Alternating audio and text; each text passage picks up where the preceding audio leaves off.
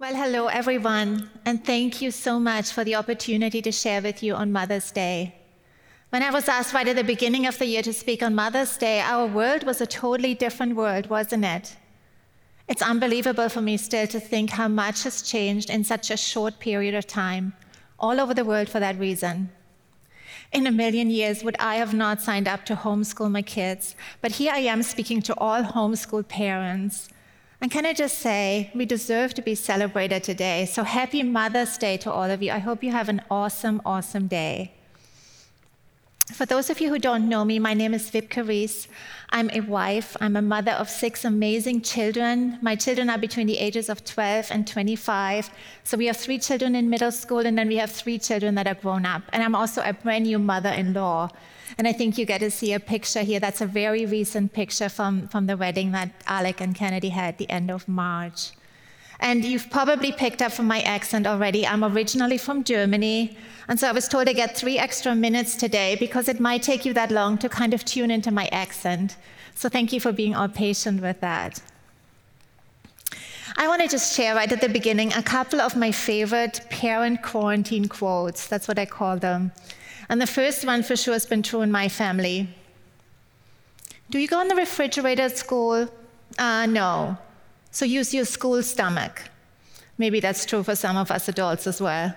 And then Ed Stetzer, some of you remember him, he spoke at Central just a couple of years ago. He tweeted this Alexa, please homeschool my kids. Maybe there was somebody else who struggled a little bit with that. And then I have a favorite video as well that I've seen. It's of this cute little British girl. She's about three or four. And her mom tells her about the virus and how that's going to affect their eating habits as a family. She tells her from now on they cannot go to McDonald's anymore. This is in the UK. And the little girl cries and she's really upset. And they cannot go to KFC anymore. And she's even more upset. And she asks mom, What about Chinese takeout? No, it's closed. And the little girl cries even more. And the whole video ends by mom telling her that from now on she has to eat mom's cooking. And that just about pushes her over the edge. And you know, in some ways, that little girl reminds me a little bit of all of us. It is so easy to get stuck in our own little worlds and miss the bigger picture. You know, us not eating in our favorite restaurants, for many of us, it meant not going on spring break. That's an inconvenience compared to some people who have lost a job. Or for us, not necessarily wanting to homeschool our kids, again, it does not compare to those people who got sick or even lost a loved one due to the virus. And so I think this, this whole thing of just being in our own little world, not seeing the bigger picture, that can also be true for us as believers, for us who are in the Word of God, who go to church, even church online like today. We can be so stuck in our own little world that we miss the bigger picture of what God wants to say to us. You might have seen the title for this message, Made for More. And I just want to add a phrase to it Made for More. I was made, to more, made for more, made to love Jesus Christ passionately and know about his great love for me. Made to love Jesus Christ passionately and know about his great love for me. So much of today's message has changed because of a changing world around us. But what has not changed is the scripture that I feel God put on my heart for this message. In Budapest, in a museum, there is a painting of a famous Dutch artist. You probably know him, Rembrandt. And he has this painting, and it's on the screen here for you to see. And this is actually a painting of a famous parable that we can um, read about in the New Testament. And so, if you know which parable this is about, parents, impress your kids. Tell them which one it is. Or kids, impress your parents with your knowledge. Or if you're on our online platform, type it in if you know which parable this is. I'll just give you a couple of seconds.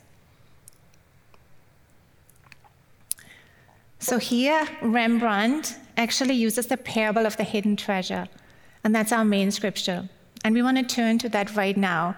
It's Matthew chapter 13, verses 44 through 46, and I'm going to read it for us. The kingdom of heaven is like treasure buried in a field that a man found and then reburied. Then, in his joy, he goes and sells everything he has and buys that field. Again, the kingdom of heaven is like a merchant in search for fine pearls. When he finds one priceless pearl, he went and sold everything he had and bought it. I want to read it again, this time from the message. God's kingdom is like a treasure hidden in a field for years and then accidentally found by a trespasser. The finder is ecstatic. What a find!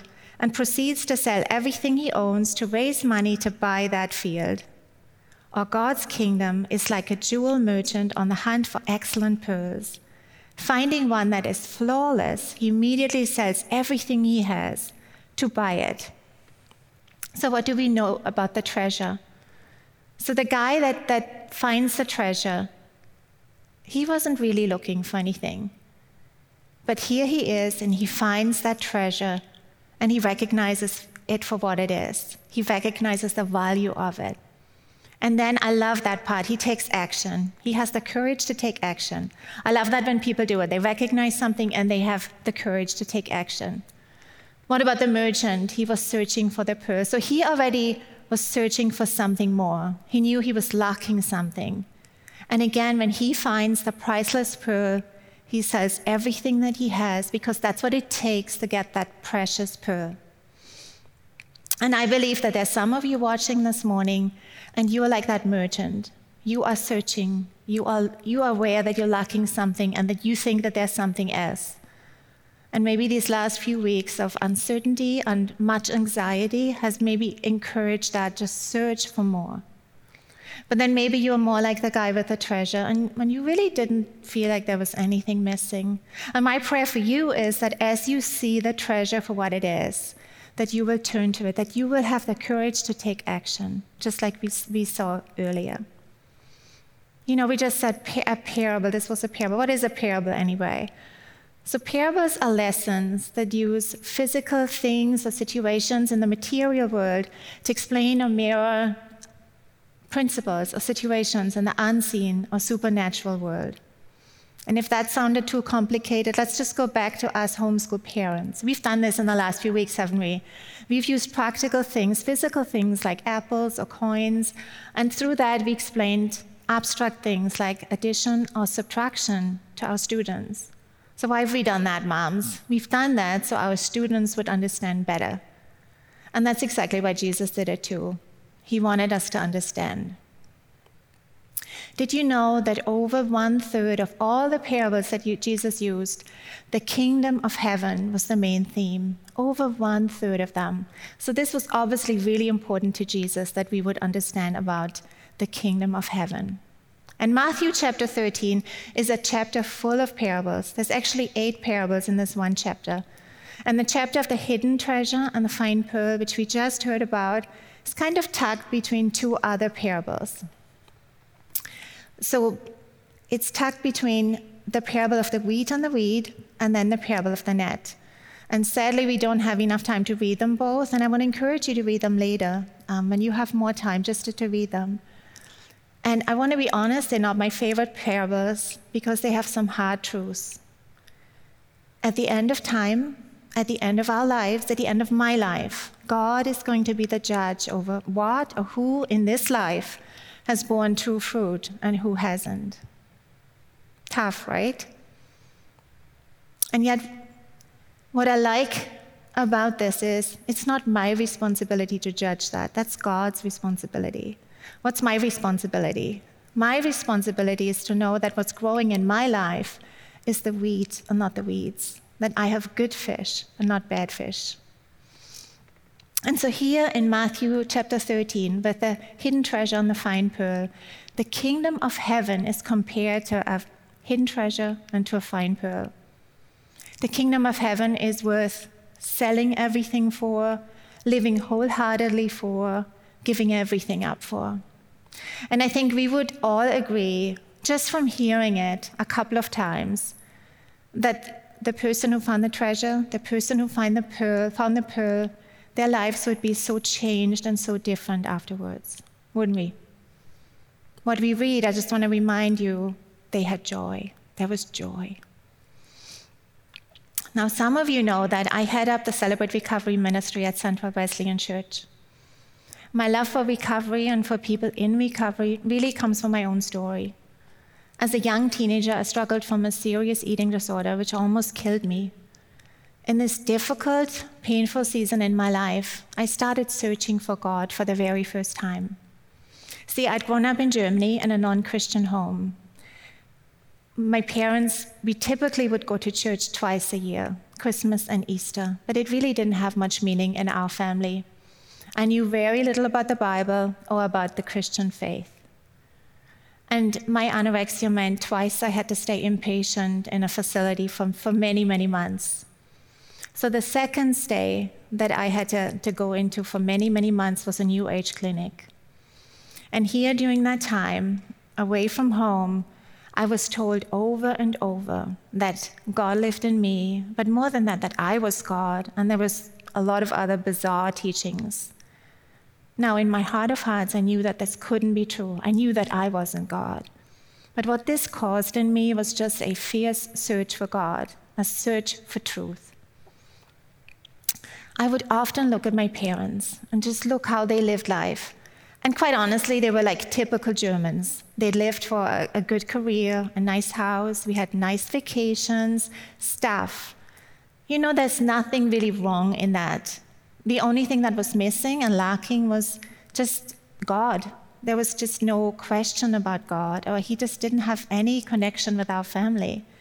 And again, this was very much like most Germans live their life. But yet in me now, there was this fierce hunger and search for truth, for God. And I felt somehow like I couldn't move forward with my life. I couldn't make big decisions like what career I was going to take, what spouse I was going to choose, if I didn't find out whether God existed, whether heaven or hell were real. In this search, I started talking to people from different religions. I talked to Jehovah's Witnesses, to Mormons. I tried New Age practices. And I just want to say, I do believe you can never be too young or too old for that matter to ask questions about God. I read um, this quote by C.S. Lewis that I like a lot, and he said there, Perhaps you're afraid of becoming so heavenly minded that you are of no earthly good. Relax, you have nothing to worry about. The, the contrary is true. Some of us become so earthly minded that we are of no heavenly or earthly good. And so, in this spiritual search, like I just said, I started talking to all these different people from different religions. And then at the age of 15, it's a miracle how that happened, but I was invited to spend a summer in Arizona with a family that I'd never met before. They were born again Christians, and they invited me to attend church with them.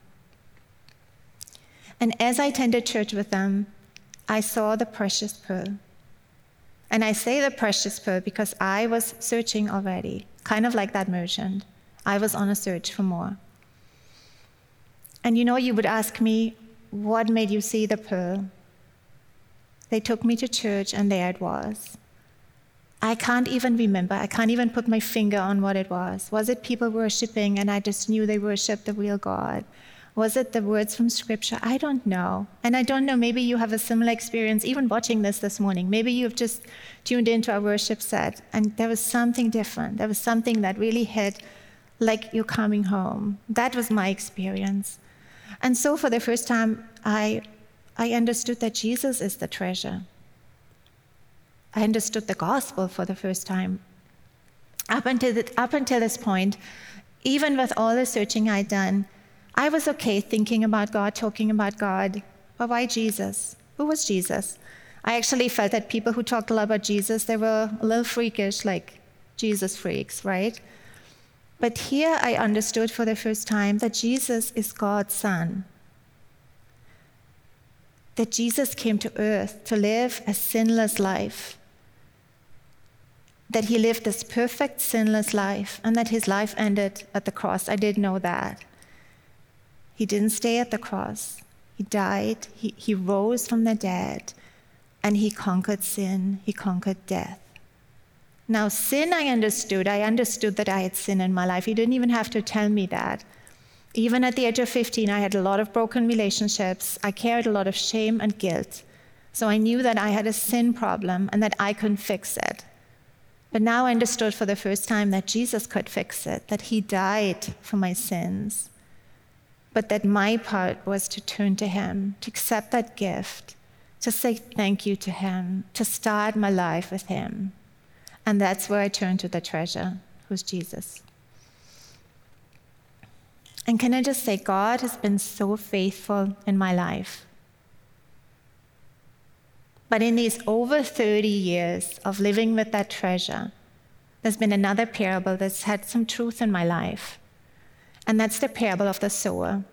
It's also in Matthew chapter 13, and I'm going to read it. It's Matthew chapter 13, verses 3 to 9. Consider the sower who went out to sow. As he was sowing, some seed fell along the path, and the birds came and picked them up. Others fell on rocky ground where there wasn't much soil, and they sprung up quickly, but the soil wasn't deep. But when the sun came up and, and they were scorched because they had no root, they withered. Others fell among the, the thorns, and the thorns came up and choked them. Still others fell on good ground, and they produced a crop some a 100, some 60, and some 30 times what was sown. Anyone who has ears should listen. You know what? Over the years, I have been that field also. I've been that field also that didn't have deep roots, that wasn't fertile. The tragedy is sometimes the weeds and the weeds, they look so much alike, we don't even know the difference. The tragedy in my life was that sometimes I thought my soil was perfectly good soil, only now to see that really it wasn't. I would always look, I heard this parable hundreds of times, but I always looked at these first three examples of the surface. Remember, he, sows, he, he throws a seed, it falls on the ground, the birds pick him up. It falls on the rocks, there's not deep soil, the sun dries it up throws it under the thorns, and they get choked. I used to think this was just about people outside of the faith. But you know, I've realized this can be true for each one of us too, and it's been true for me. I grew up in Germany, as I just said, with parents who loved to garden, and my grandparents did too. And my little memory as a child was that they spent every second in the yard. They just loved the thing. And I feel like those genes were not passed on to me. They just missed me somehow. But I have to say, in these last few weeks of being sheltered at home, I've spent more time in my yard than I've ever done in my entire life. And that is not an exaggeration. And so have my homeschooled kids. We call it nature and science projects. And yes, sometimes I have to pay them to do that with mom. But you know, there were times when we were outside weeding and somebody would pick something up thinking those were weeds. And when I look a little bit closer, I thought, oh, that probably would have become a nice flower. So sometimes it's really hard to see the difference, right? We think it's weeds, but it would have probably been something nice, or the other way around. There have been times too when I was outside doing yard work and I look at some soil. We have a big yard, by the way. um, I would look at the soil and I think this is really good, good ground, looks really good. And then when I look a little bit closer, it's actually really hard. There's rocks on it, there's stones on it. It's actually not fertile. And so I know this much now about gardening that you have to keep cultivating the ground. You have to keep working on it. You have to be intentional about it. And what's true for my yard, I think it's true for all our spiritual life as well. There's a scripture in Matthew 6 21. Matthew again. We're all in Matthew today. And it says this For where your treasure is, there your heart is also. Where's your heart at this morning? Now, if I ask you this question, you might give me a churchy answer, because we're kind of in church, even church online. You might give me a spiritual answer. But let me explain it this way. This is what I think about when I think about where, where our heart is at. What do we think about the most? What are we most passionate about? What's consuming our thoughts and our mind? It could be our own planning, it could be stuff. It could even be our problems because they can be all consuming, can't they? Is it the things of God? Is it God Himself? Is it the things that are important to God? What's, where's your heart at? Where's your mind at? And as I was thinking about that question for my life, I had to think back at a time in my life, and I was probably around the age of 30. We had three children at the time, and we just moved from London to Hamburg, Germany.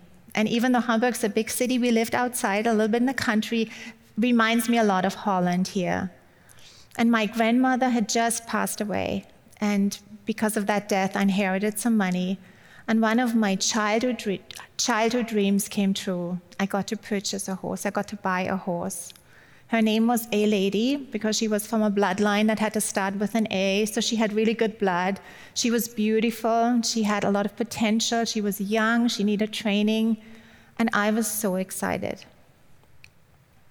I remember often at times I would wake up in the middle of the night, and my first thought was about the horse, about the training. She was always on my mind. I would spend every possible free time, free moment in the stable. My husband told me each and every day that I smelled like a horse, which of course is lovely. But you know what? I wasn't living in sin. I was in church, I was serving in church, I was having my quiet times, I was still a soccer mom. But my heart was consumed with a horse, with the training, with time at the stable.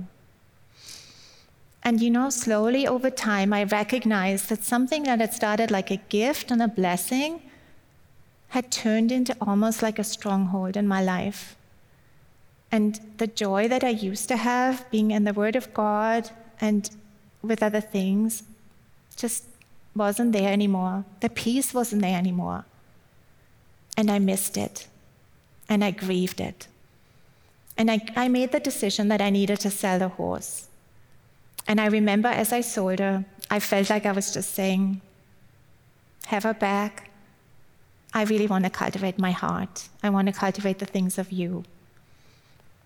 And you know, I would lie to say it wasn't hard in the beginning. It was hard because I actually felt I needed to turn away completely from the horse world, and I did, and I have ever since. But what came back over time was just that joy that I used to know and that peace of doing the right thing. And I just want to say this um, the application of me sharing this is not that we can't have good things, that God doesn't give us good things, or we have to give them back, or those kind. That's not the application of me sharing this. I'm sharing this just to say something that started like a blessing, like a joy, had turned into a stronghold for me, had turned into an obsession, had taken over my heart, and had become kind of unhealthy. And so anything can become that thing. And so I recognized I needed to cultivate my spiritual life, my heart with God. And so you may look at me and you may say to me, okay, so what does that look like and what does that mean? Living with God, living with that treasure, living with Jesus being that treasure. And I was just thinking, how do we do life generally? How do most of us do life? And I look at it, like we often do it between two points between the here, between the now, and between the where we want to go. It could be a goal, it could just be somewhere we're trying to head to. And then life happens in between, and we take steps in between. What do I mean by that? I'm going to give you three simple examples, and you can probably think of your own in your own life. When my son Alec and Kennedy got engaged, I shared that earlier, they got engaged and they set a wedding date. And then lots of things had to happen in between, as they do. They had to buy a dress, send out invitations, um, you know, the, the, registry, all these kind of things, taste the, the meals, and, and all those kind of things. So those things had to happen to get to that goal, which was the wedding. And they loved most of the things, but I'm sure some of those things just had to happen in order to get there. Some of you know I, I love to run, and I've run countless marathons, ultra marathons, and typically, I'm here and I'm setting a goal. I sign up for a race, and then things happen in between. The training happens. Often it's like four months. And let me say, often during those four months, there are days when I wake up and I don't feel like running, or the weather's bad, or running just seems like a bad idea altogether. But hey, I'm signed up for this race. I'm signed up for this goal. And I've told someone probably about it too. So I better get going and I better get doing these things that it takes. Another example my son Jonas, he goes to Hope College and he has a friend, Lucas. um, who's also at Hope. And Lucas wants to become a doctor like his dad. And so I know that Lucas, in order to become a doctor one day, he has to say no to a lot of things that his friends get to do. He has to work really hard, he has to study hard to get there. I think we all do this. And I actually think that's why so many of us struggle so much with the situation we're in.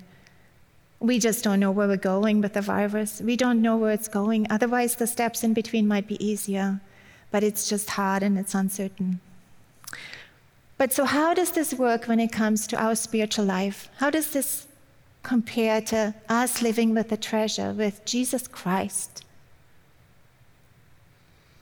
Can I be honest? I think for many of us, we just treat that part of our lives so differently to the way we treat every other part. It's like we have no plan, we have no purpose, we have no steps set out in between. So, for me, what is my ultimate goal? Where am I heading with, with my relationship with Christ? My goal, my destiny, my where I'm heading to is eternity with Christ in heaven or on a new earth.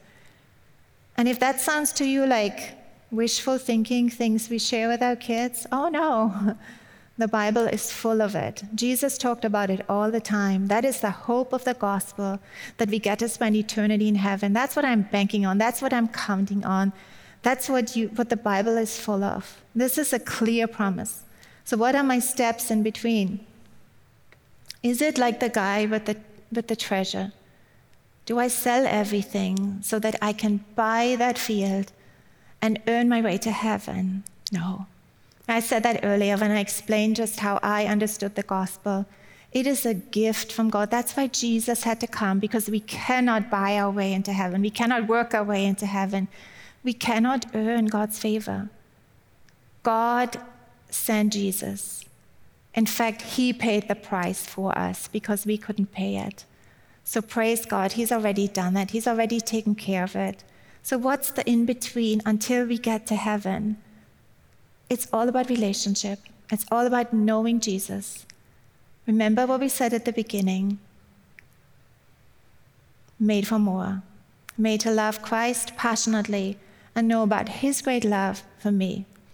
We say that so often. Christianity is not religion, it's a personal relationship with Jesus Christ. What does that mean, though? It means that I can really know Him. It means that as I live with Him, He's my everything. I want to know Him.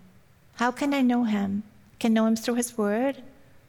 So for me, that means I don't just read a quick five minute devotional somewhere. That is like the birds picking off the seed.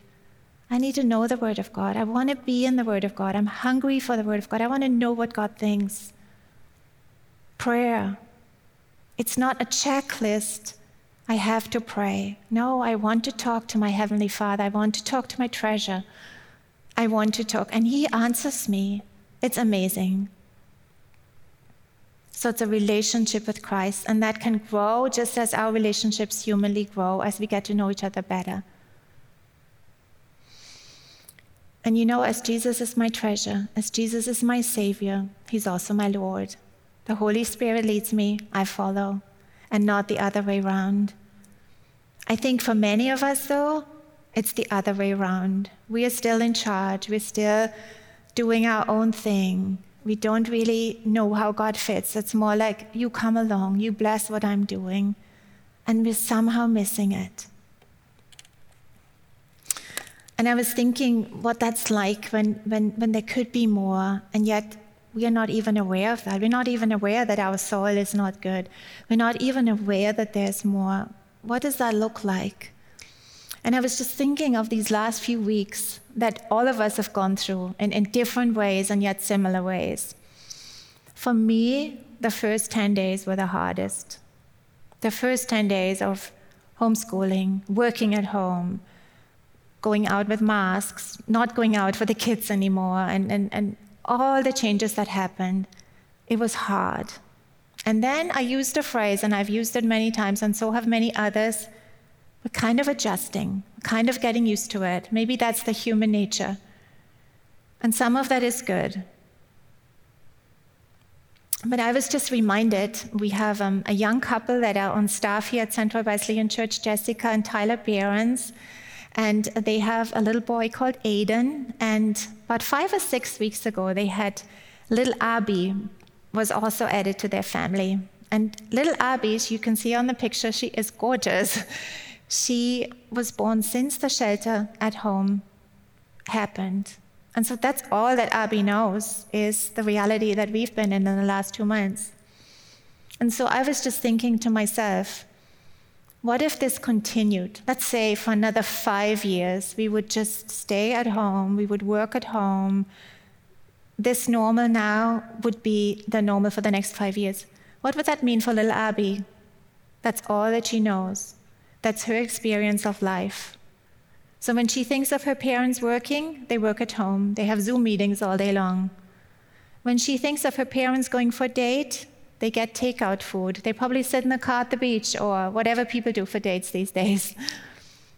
When she thinks of her grandparents, and there's a picture on the screen that you see how the grandparent is on the other side of the window, that's her experience of grandparents. She doesn't know what they feel like, she doesn't know what they smell like, it would still be okay. I'm sure she would do fine, but it's not the real thing.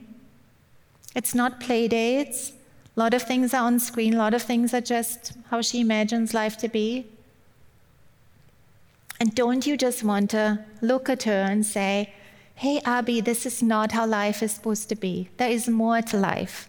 You're missing it. There are real relationships, not just Zoom relationships. You can touch people. You can know them. You can spend time with them in person.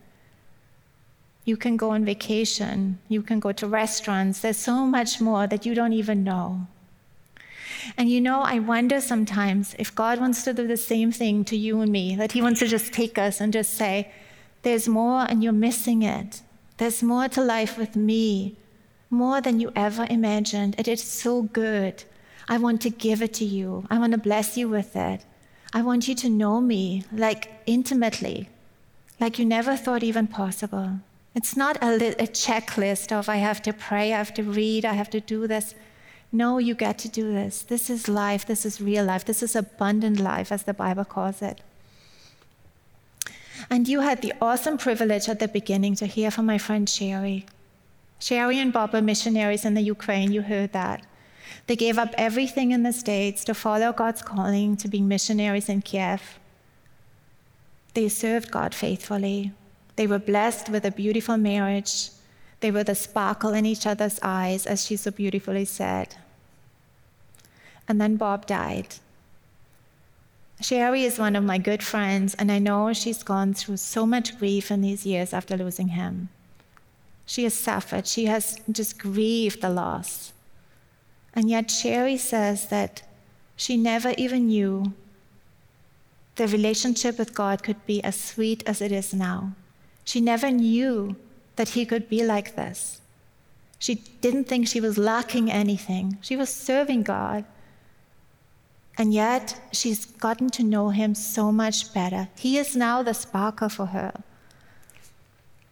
And I hope you ever get to see Sherry around at Central or in the community and I want to encourage you if you meet her, ask her. Ask her about how God has shown up in her life. There's countless stories of how He's just been so precious and such a treasure in her life that she never even knew in all the years of serving Him that this could be real, this could be precious relationship.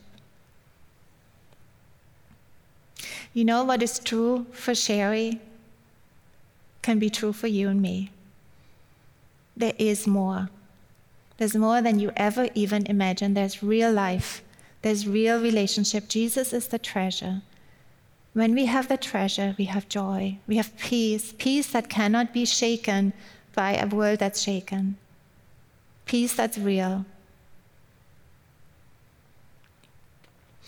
I've shared at the beginning that for me, even coming to faith started with brokenness, started with pain for Sherry to come to where she is now in her relationship with Christ, also pain was needed. Many of us have gone through this last, these last few weeks and months as just going and walking through a painful season. Things are different. Life is different. Life is a lot simpler for a lot of people. Things that we thought we couldn't live without, we now have to live without. There's no more sports, there's no more going out. For many of us, there's no more work. And thank you for all the essential workers who've just worked so tirelessly to keep us safe and to provide for us. But for, for many of us, this has really stripped us of a lot of the things that life has been all about for us. And maybe it's made you just hungry for more. Maybe it's made you realize your own mortality. We started off just talking about that. And what if in this season that this world is facing, God wants to be found by you as the true tre- treasure and the priceless pearl? What if this is a priceless opportunity for Him to really know Him, know real life in Him? And maybe you've listened to me and the parable of the sower really hit you hard. Just realizing that, yes, this is a possibility for all of us that we think we have really good soil, and yet maybe we didn't. But rather than beat yourself up with that, I hope that that creates in you just a desire for more. And God wants to offer us more. God wants to take our faces and say, I have more for you. I have so much more for you. And this is an opportunity. Don't let it, don't let it go by. Be like the guy that found the treasure. Take courage, take action, do something about it.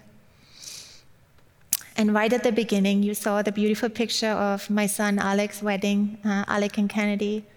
And I remember well the weekend that he was going to propose to her. We all knew it was coming.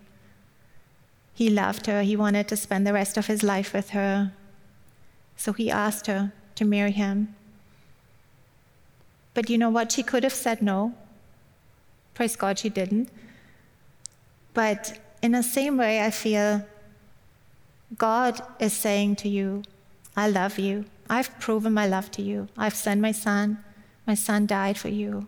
That's how much I love you. Remember that scripture for God so loved the world that he gave his only son for you, for me, so that whoever believes in him, whoever trusts in him, should not perish but have eternal life. And not just eternal life, but abundant life. Has the treasure. And so God is asking you, do you want to say yes to me? That is on us, though, to make that response. Just like the guy who found the treasure, we have to say yes. We have to take that action. We have to take that step. And so, right at the end of this message, I just want to give you an opportunity to do that. I was glad that somebody offered that to me when I first heard about the treasure, because I had no idea what to do with that stirring inside and with that, yes, I want it, but how do I get it? There's a scripture that I love in Romans 10:13 that says, "Whosoever shall call upon the name of the Lord shall be saved." So it's saying yes to Jesus Christ. He is the treasure, He is the pearl, he is the one that can forgive us. He is the one that can restore us back to relationship with God. And that is not just a relationship, that is the relationship. That is abundant life, that is full life, that is eternal life. And so I just want to offer and just, just pray with you. There's no magic in the words.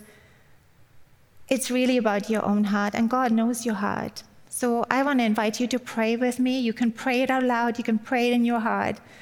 Um, and this would be the best Mother's Day gift that you can give to yourself. So, would you please pray with me?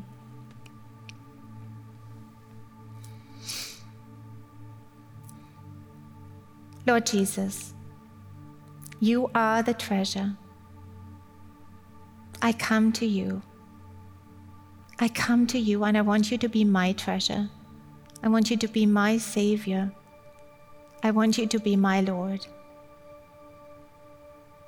I believe that you lived a sinless life, that you died on the cross for me. What a miracle. Lord, I confess that I'm a sinner, that I cannot save myself, I cannot be in relationship with God without you. Would you please forgive me of my sins? Would you please come into my life? Be my Savior. Be also my Lord. I want to follow you. I want to live a life that is pleasing to the Father. I want to have abundant life that you promise us. I want to experience the fullness of life with you. So I turn to you by faith. I thank you for that for your death on the cross. And I accept that gift of salvation, of forgiveness, and of eternal life through you. Thank you that you love me. Thank you that I'm precious in your sight. Thank you that I was worth you dying for. And I pray this in the precious name of Jesus. Amen. And Father God, I just, I thank you so much for every person that has turned to you, has turned to Jesus as the treasure, for every person who's had the courage to take action and to turn to you. Father, your word says that there is celebration in heaven over one person who's turned to Jesus, and, and we join in with celebrating in that celebration. Heavenly Father, I do want to pray to for every person who maybe listened to these parables, listen just to this message, and, and maybe recognize in their own heart that maybe they've missed it. Maybe they've missed that there was more for them. Maybe they thought that their soul was perfectly good, when really it wasn't. When really they've missed out on the abundance that you want to give, on the relationship that is so dear and so rich. And Father, I would just pray that through the Holy Spirit, they would just know how much you long to be in relationship with them and that they can just come to you and they can just open their hearts to you. So, Father, I pray that you would do a work within each and every heart that, that wants to know you. Father, we thank you again for your goodness, for your mercy. We thank you that we can find the treasure through Jesus Christ that we can have abundant, eternal life through you. Pray all these things in Jesus' name. Amen. Amen.